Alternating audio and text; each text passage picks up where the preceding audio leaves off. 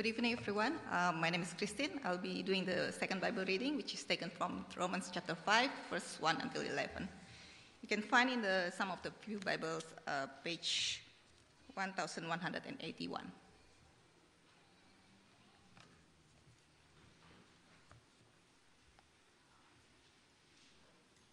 Romans chapter 5, verse 1 to 11. Therefore, since we have been justified through faith, we have peace with God through our Lord Jesus Christ, through whom we have gained access by faith into this grace in which we now stand. And we rejoice in the hope of the glory of God. Not only so, but we also rejoice in our sufferings, because we know that suffering produces perseverance, perseverance, character, and character, hope. And hope does not disappoint us, because God has poured out his love into our hearts by the Holy Spirit, whom He has given us. You see, at just the right time, when we were still powerless, Christ died for the ungodly.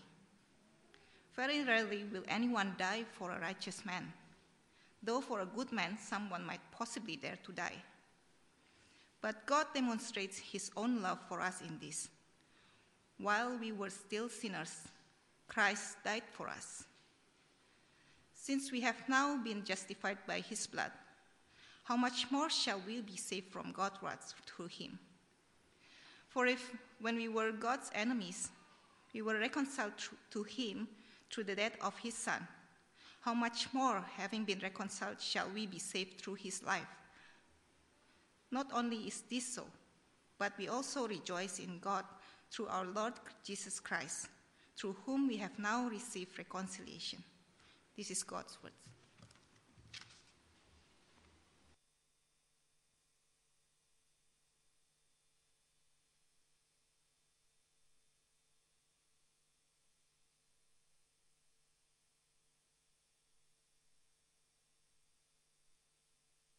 Now, there we go, we're on. Um, there is an outline of this talk if you need one. If you're a visitor here tonight, that will help you follow along in this sermon. We will be working through that passage, so keep your Bibles open. There is also a full transcript of the talk for those of you who need it, so that you might find that helpful, so you can grab one of those. And do remember tonight, supper away. Uh, for those of you who are uh, new to our church or would just like to find out a bit more about what our church is on about, come along to Chris's house. Uh, we'll do a, a short sort of presentation to share with you what our church is on about, what it means to be a part of us, and a part of this church family. So do consider coming along to Chris's tonight if you're new to our church and want to find out more. He's got a very big house and it'll fit everyone. So come along. Um, but we're going to look at this very, uh, very fantastic uh, part of Scripture. Uh, so let's ask God for His help uh, that we might understand it and that we'll find great comfort in this. Let's pray. Heavenly Father, we thank you for your revealed word to us, which shows your heart, which shows your purposes, and so we pray, Lord, that as we reflect on this passage, uh, that you'll give us great comfort in the peace and in our hope that we have in Christ. We pray this in Jesus' name. Amen. Now, friends, when was the last time that you've taken the time to just stop, to think, to reflect on how good it is to be a Christian? Have you done that recently? You know, as someone who is, who is loved by the God of the universe. As someone who belongs to the God of the universe, have, have you taken the time recently just to stop and to reflect? That is so good to be a Christian. You see, I find that if I don't do this often enough, I lose perspective in life. I'll find that I end up more stressed than I need to be. If I don't do this enough, I lose perspective and I find that I'm more worried than I should be. I lose perspective and I find that I'm more uncertain than I'm meant to be.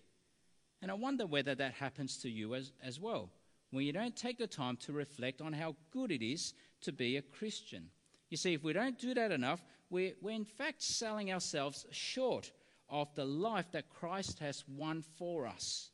You see, for many of us, however many years we have lived, when we reflect on our past, I suspect for many of us, there will be things that will continue to haunt us. There will be things that we might still be ashamed of. There will be things that continue to hurt us or the baggage we, we continue to bear that just weighs us down. Or for some of us, when we reflect on even our life today, for some, there might be things now in your life that just seems overbearing and overwhelming and just depressing and just out of control.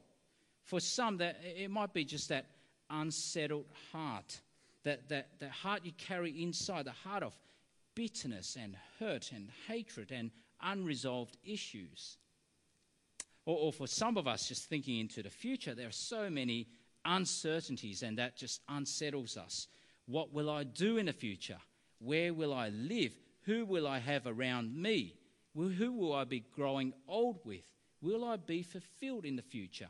So many uncertainties looking back, looking at today, and looking into the future. And it can be stressful, it can be overwhelming, it can be uncomfortable, and can be just unpleasant. Now, I wonder whether that might reflect some of your lives here tonight. Or maybe your life is not like that at all. Maybe your life is just that perfect life. You know, not a worry, not a concern at all. Your, your heart's desires, all of it fulfilled. You know, you're perhaps, maybe you're like one of this. You, you look like Brad Pitt. Or, or maybe if you're the female version, Emma Watson, model for Chanel, whatever you do. Never need Botox or liposuction, whatever they are. Your life is just perfect. You look good and you remain looking good. You've got six pack and all, like, uh, uh, fit like an athlete. You're, you're a hard worker, like a farmer, never sick, never ill, always feeling 100% completely fulfilled, completely satisfied in life now. And everyone just loves you. Maybe that's your life the perfect life. Well, if that's you, I want to be your friend. Tell me how. But I suspect that's none of us. None, none of us have that perfect life. But even if it was, you see, what we learn in this passage is that there is something far greater, far better when we take the moment to reflect how good it is to be a Christian. I belong to the God of the universe. I am dearly loved by the God of the universe. Because to do otherwise is to lose perspective in life and to sell ourselves short. And that's why this passage tonight, it is so helpful, so fantastic. It's perhaps one of the most comforting, most reassuring, most encouraging, most heartening of passages in Scripture. And tonight, I need this passage and I suspect many of you do need it too. So let's have a look. How might we, as Christians, lose perspective in life? Well, firstly, we lose perspective by not realizing and not remembering that we have peace with God today. If we who belong to God, if we who have faith in Christ, we have peace with God today. Now, see, peace is something that every human being longs for at our very core. Everyone wants peace. You see, in the craziness of life, of unending traffic, of the blasting music, of the sirens going off, of the alarms ringing, of the phones buzzing, we just want peace. Or, or when, when there's anger in a household, when there's fighting, when there's friction, when hearts are torn apart, when marriages are broken and families are torn and children are neglected. We, we just want peace. Or when there are wars waging around the world, children dying, leaders just ignoring, millions going hungry. We just, we just want peace, don't we? In fact, one of the deepest cries of all humanity is for there to be peace. And it's why we value the work of organizations like the United Nations who fight for world peace. And it's why people hope that putting on the tombstone of the dead that they will be resting in peace. It's one of the deepest longings of all humanity to have peace. But you see, what we find here in this passage is that there's a greater peace that we can have. And it is this greater peace that all Christians have. And that is peace with God. Peace with God. It's just like in that children's song by Colin Buchanan, you know, that great theologian to children. One of his songs. It's the only treasure, the greatest treasure in the whole wide world is peace with God. I won't sing, I'm not that good at, as, as a singer. The greatest treasure in the whole wide world is peace with God. It's the only treasure that will never fade. Even death can't take it away. That's how the song goes. And you see, peace, what we see in this passage, is one of the fruits of justification. We've been thinking about justification over the last few weeks. Justification is the legal, legal idea of being declared innocent, righteous, without guilt, without blame before the judge. But now, coming out of this declaration that you are righteous before God is, is this relational reconciliation that we see today. When enemies become friends. That is when there is peace. You see, sometimes when we think about peace, we're thinking maybe two enemies when, they, when they're trying to kill each other. But if they stop fighting, stop trying to kill each other, stop talking, stop seeing each other, keeping the distance, build a wall between them, that we might think there's peace. They're not fighting anymore. But that's not the peace of the Bible. Peace is far more than that. It is for them to be restored as friends. It's a bit like in the movie. Some of you may have seen this. Uh, the movie The Railway Man. Anyone seen that movie? The Railway Man, based on a true story. A story of a British Army officer, Eric Lomax. During World War II, he was a prisoner of war of the Japanese. He and thousands of others, they were tortured in brutal, horrendous ways while they were forced to build a railroad between, uh, between Bur- uh, Burma and Thailand. In that uh, torture and, and the work that they had to do, 83,000 people were killed building that railroad. Now, Lomax, this guy, he's been bearing this hatred, this hurt of the Japanese for so long. For 50 years, in fact, this guy, on the, on the left, he, he hunted down his torturer for 50 years. He wanted to kill him, he wanted to take revenge on him. For 50 years, he went hunting him. When they were finally reunited, about 50 years later, he found his torturer on that same bridge they both helped to build. What happened was, what eventuated was, he did not take out revenge. But when they met, there were tears and repentance and forgiveness. When they, when they met, this was how old they were. They, in fact, became good friends after that for the remaining 18 years of their life. You see, enemies becoming friends. That is the peace that the Bible speaks of. But, but here, out of God's own initiative, there is now for Christians peace with God. Look at verse 1 with me. Therefore, since we have been justified through faith, we have peace with God through our Lord Jesus Christ. Do you see that? Have you realized how profound that is? That we as people can have peace with God. I mean, this is the peace we Christians get to enjoy today. And because of that, we always have access to God. That's why we can pray to God each day. We have access to God. And we always remain in the favor of God, in the grace of God. We stand in His grace. It's unlike, you know, you watch these movies of these powerful kings and emperors, all those officials around them, all those stewards, they have to be so careful just in case the king removes his grace, removes his favor. But this will never happen with Christians. We can always be around God, have access to God. We have peace with God today.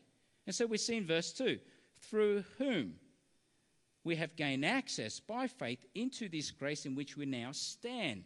As Christians, we have peace with God, so we stand in grace. And so, despite whatever stress or worries or uncertainties we might feel, I have peace with God today. Have you ever thought how good it is to be a Christian? You, out of all the peoples of this world, you have peace with God. But more than that, Another fruit of justification is that we now have hope for tomorrow. Not just peace for today, but hope for tomorrow. You see, the future verdict of justification, of being declared innocent, has been brought forward, and everything changes because of that. We can really live with hope.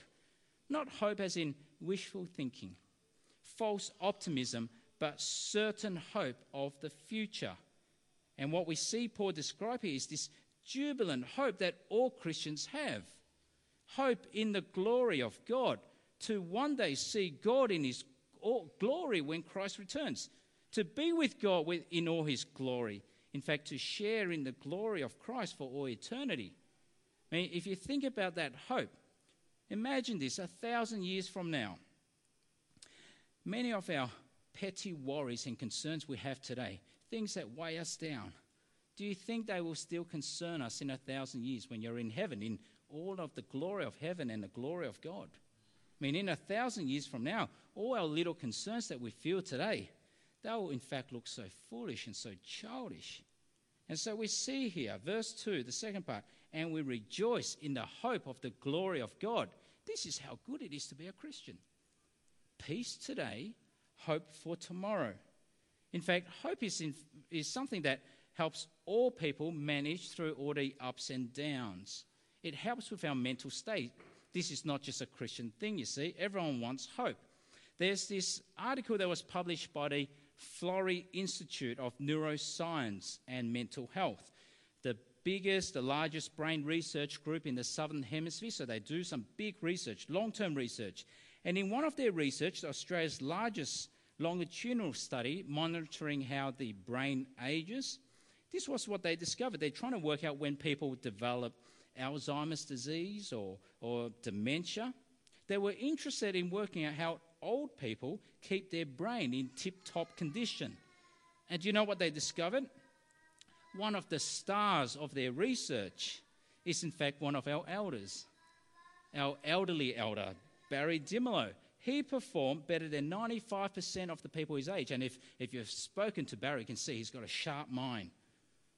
Now, Barry was asked in his study what was underlying the reason for his health and contentment. He's old, but yet his mind is so sharp.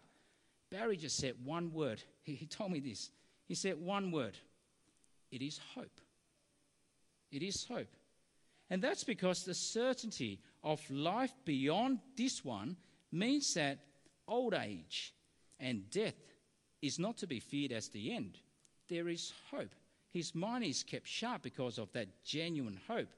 Now, where do you think Barry, our elder, got this from? We got it from this passage. From here, we have the hope in the glory of God.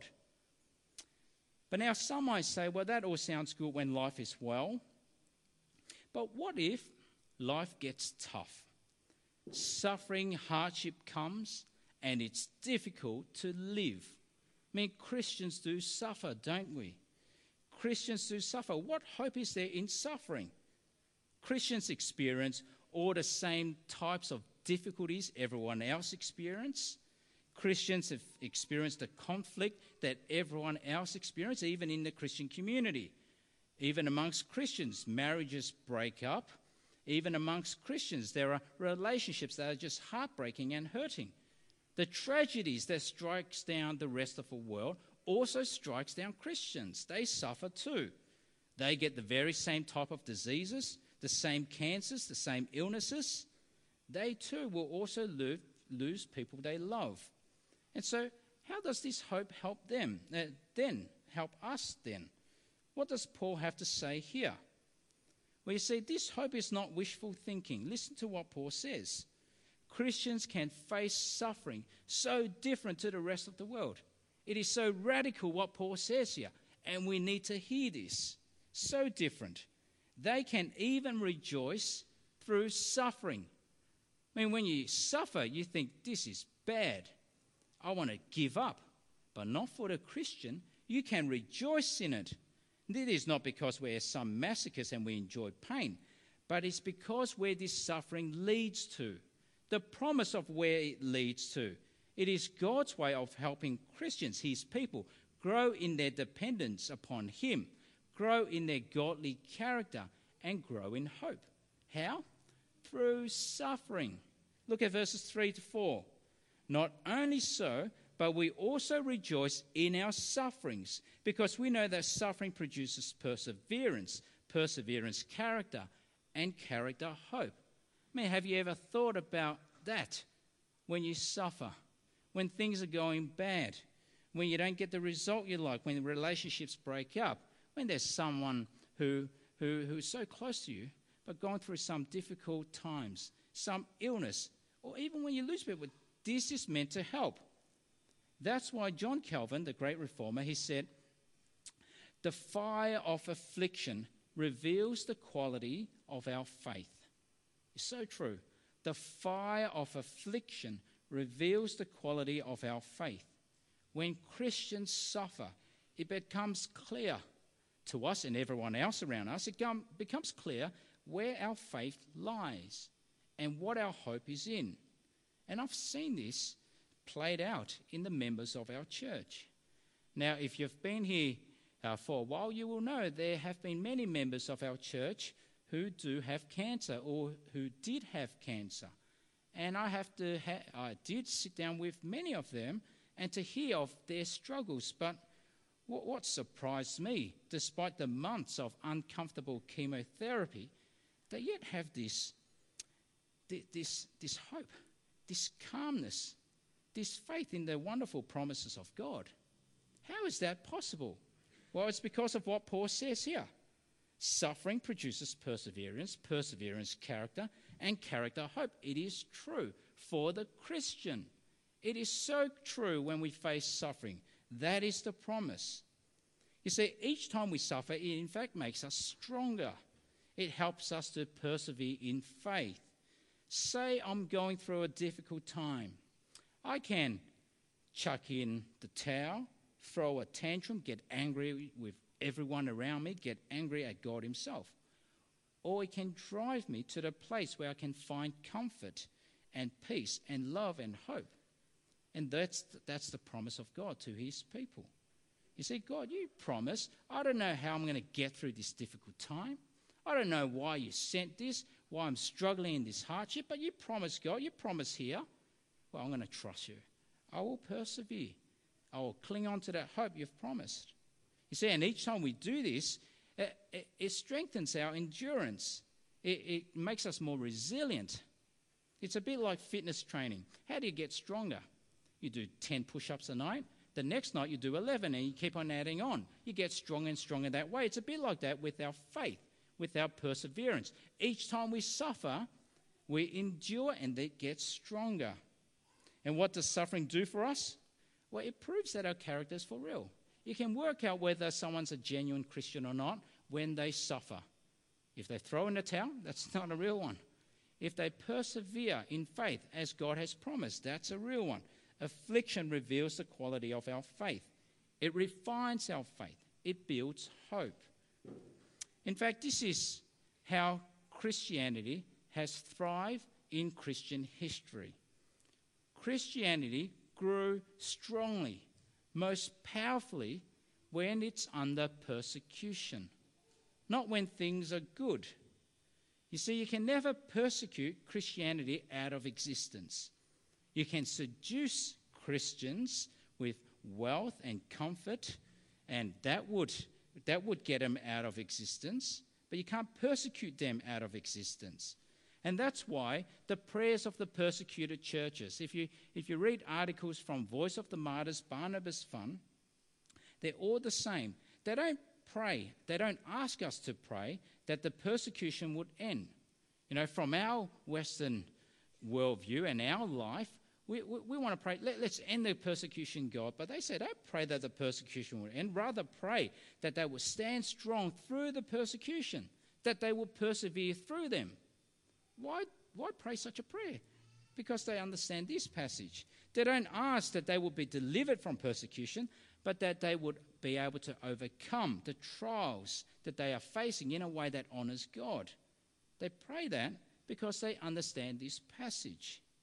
In, in an article by the Voice of the Martyrs, Stephen, a faculty member in Burma at a Bible college there, he, he said this we believe that where persecution is there, the gospel rapidly runs. And so he's sort of like jokingly in this video, he said, So we try to find even persecutions. Christianity thrives under persecution. And that's exactly what happened with Christianity when it first began. It was an illegal religion in the Roman Empire. What happened? Did it stop the growth? No, it continued to grow and spread. even last century in communist China. After World War II, the Communist Party they expelled all Western missionaries, hoping that that would make a stop to Christianity in China. But do you know what happened? It made it more indigenous. The leadership was all indigenous, and therefore it strengthened the church and continues to grow today. So, when times are good, what do we do? Well, we hope there are better things to come. When times are terribly bad, what do we do? We hope. Peace for today, for us who are Christians. Hope for tomorrow, for us who are Christians, even in suffering. But now I suspect many of us might be having doubts. How can this be so sure? Is this just Christian talk to Christians making us feel good? How can we be so certain that we do have this peace and this hope? Well, the Apostle Paul here anticipated this and he answers this. He says, This is all grounded in the love of God. That's why we can have peace. That's why we can have hope. It is all grounded in the love of God and God has made his love known to us. Firstly, he's made it known through his Spirit internally in Christians. Secondly, he's displayed his love in his Son externally to this world. So have a look. We, we, we follow on in these, in these verses.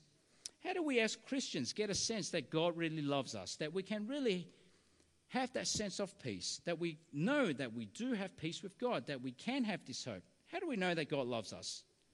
Well, we know internally that God loves us because the Spirit of God convicts us and convinces us that this is so. That's what we see in verse 5. Look at that. And hope does not disappoint us because God has poured out his love into our hearts by the Holy Spirit, whom he has given us.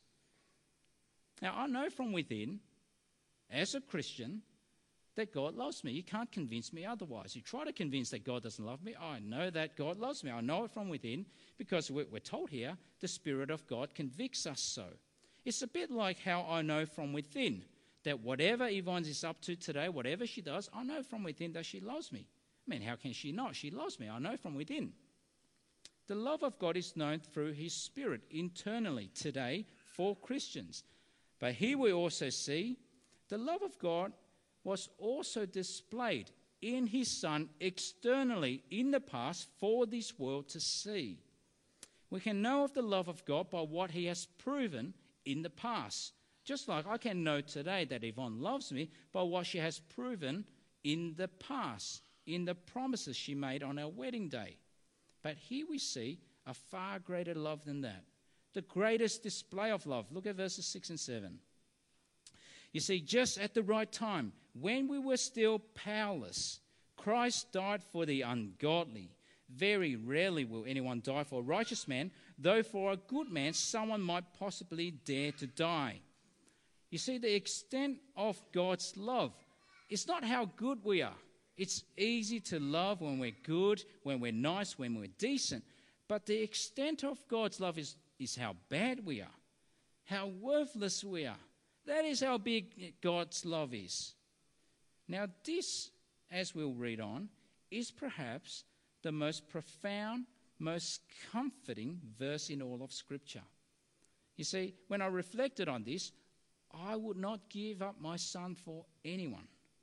I mean, if I had to choose between my children and you, I'll choose my children. I love you too, but I will choose my children. I just, I wouldn't doubt it. I wouldn't even think a second thought. But here is the love of God for his enemies. Verse 8. But God demonstrates his own love for us in this. While we were still sinners, Christ died for us. Now we have to allow that to sink in a bit. Imagine that story I, I shared with you before between that army officer, Eric Lomax, and his torturer. He did a tremendous thing to not only not take out revenge, not kill, but to extend forgiveness to this who betrayed him and to become friends. He did a wonderful, tremendously gracious thing.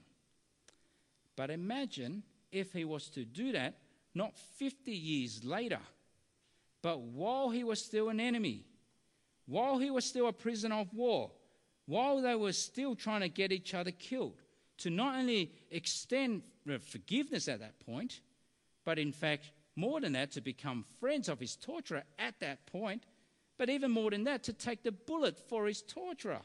Man, who would do such a thing? That's crazy. That's radical. That's irrational. That's unconditional love. You see, if that were to happen, that might come a little close to the love of God for us displayed in His Son. There's this wonderful song by a Canadian band that tries to sort of capture this wonderful love of God. Who would do such a thing? It's titled How Many Kings? And it goes like this How many kings step down from their thrones? How many lords have abandoned their homes? How many greats have become the least for me? How many gods have poured out their hearts to romance a world that is torn all apart?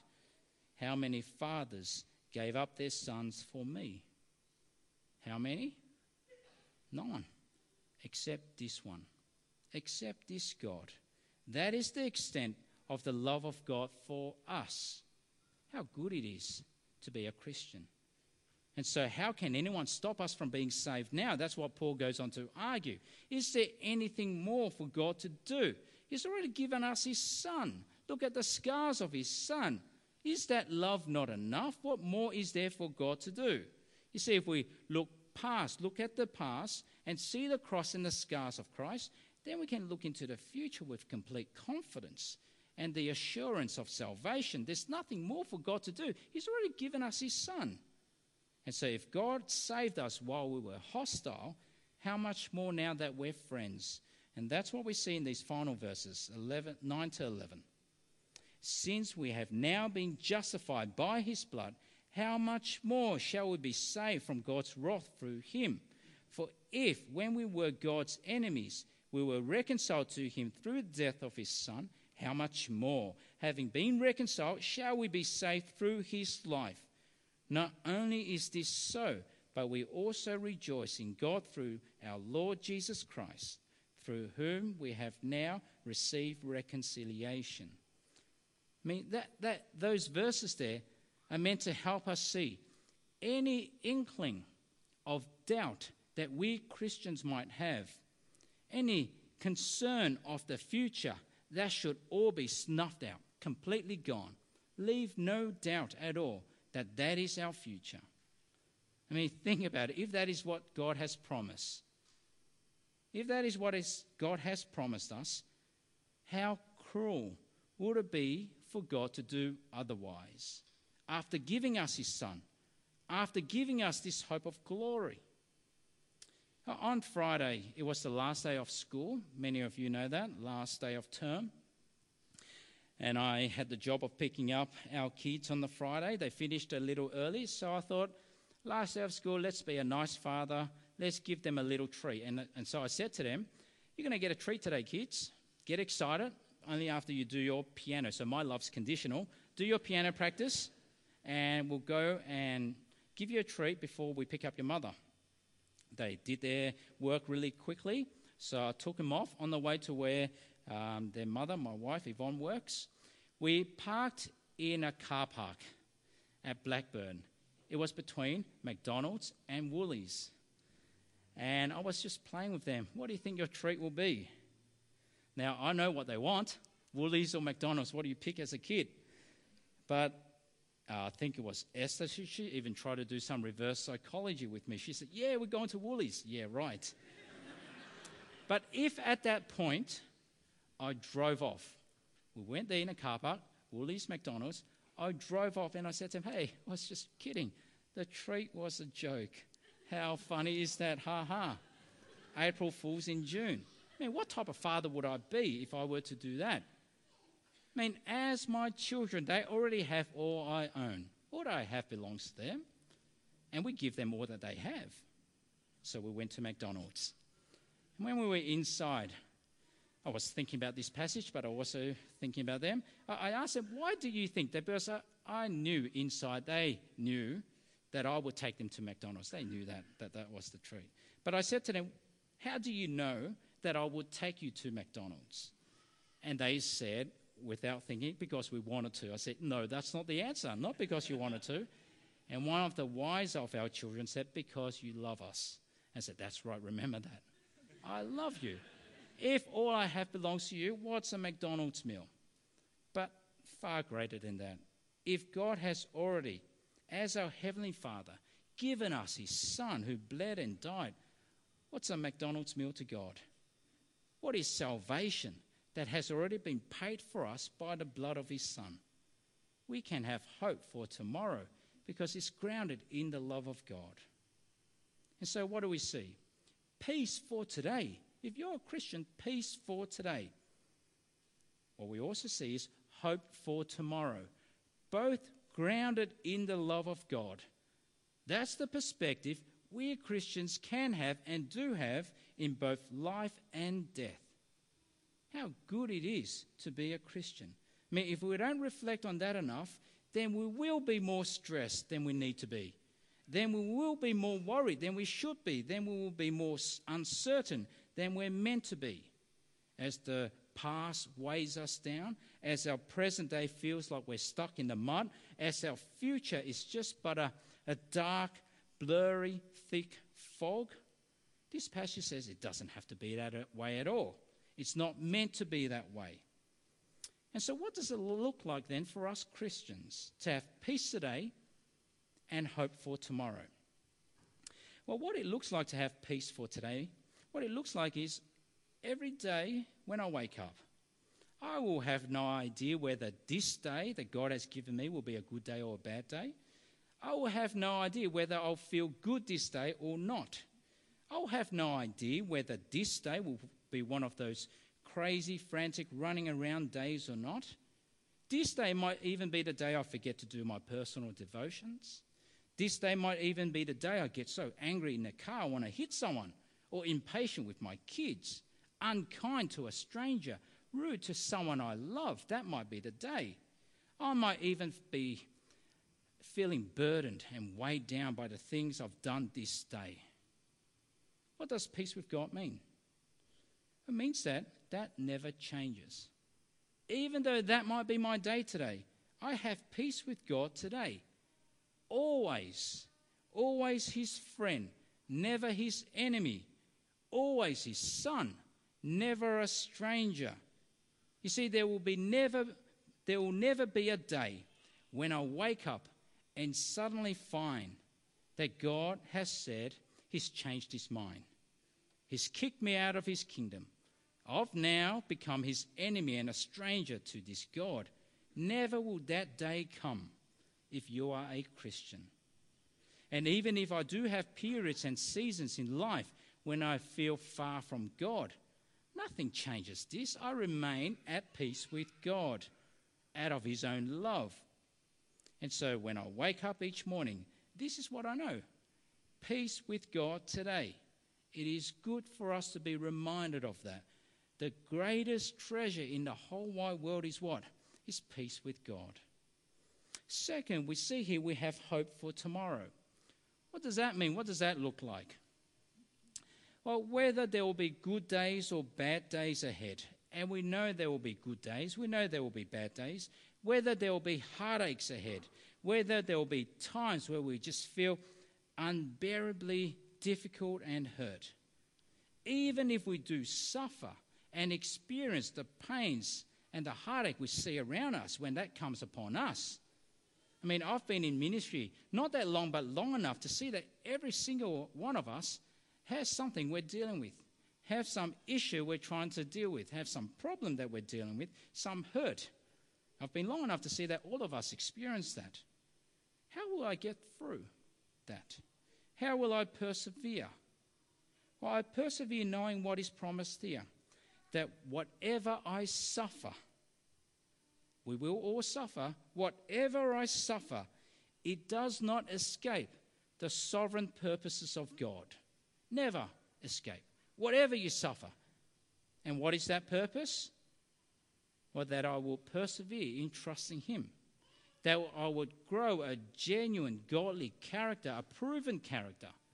That I will continue to cling on to the hope of the glory of God. That is what's promised. In fact, many pastors have said this You will never know God is all you need until God is all you have. Have you heard that before? You will never know God is all you need until God is all you have. You see, when we face suffering, we cling to God. It's never too overwhelming when we face suffering. It's never helpless, and it's certainly never hopeless. There is genuine, confident hope for all Christians. I mean, that's the radical perspective that we can have. How good it is to be a Christian. You see, if we un- actually understand this, changes the way we live and die, completely changes all of that.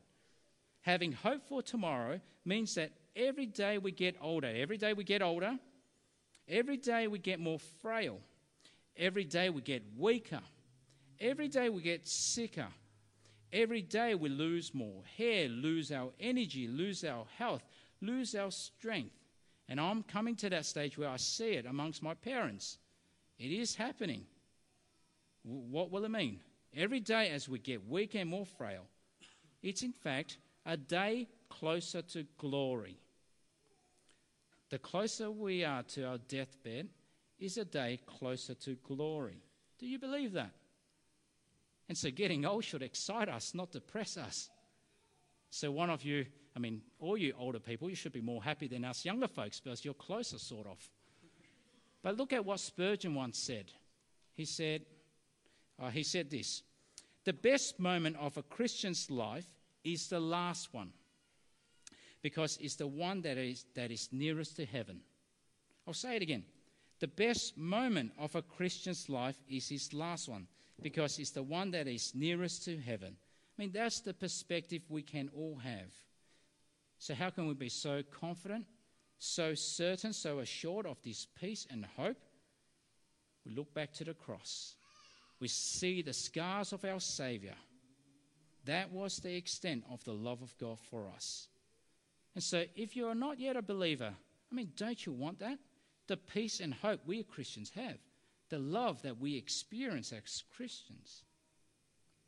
Now, when I was preparing not just this talk, but really this series, it got me reflecting on, on how did I deal with the most traumatic experience of my life so far?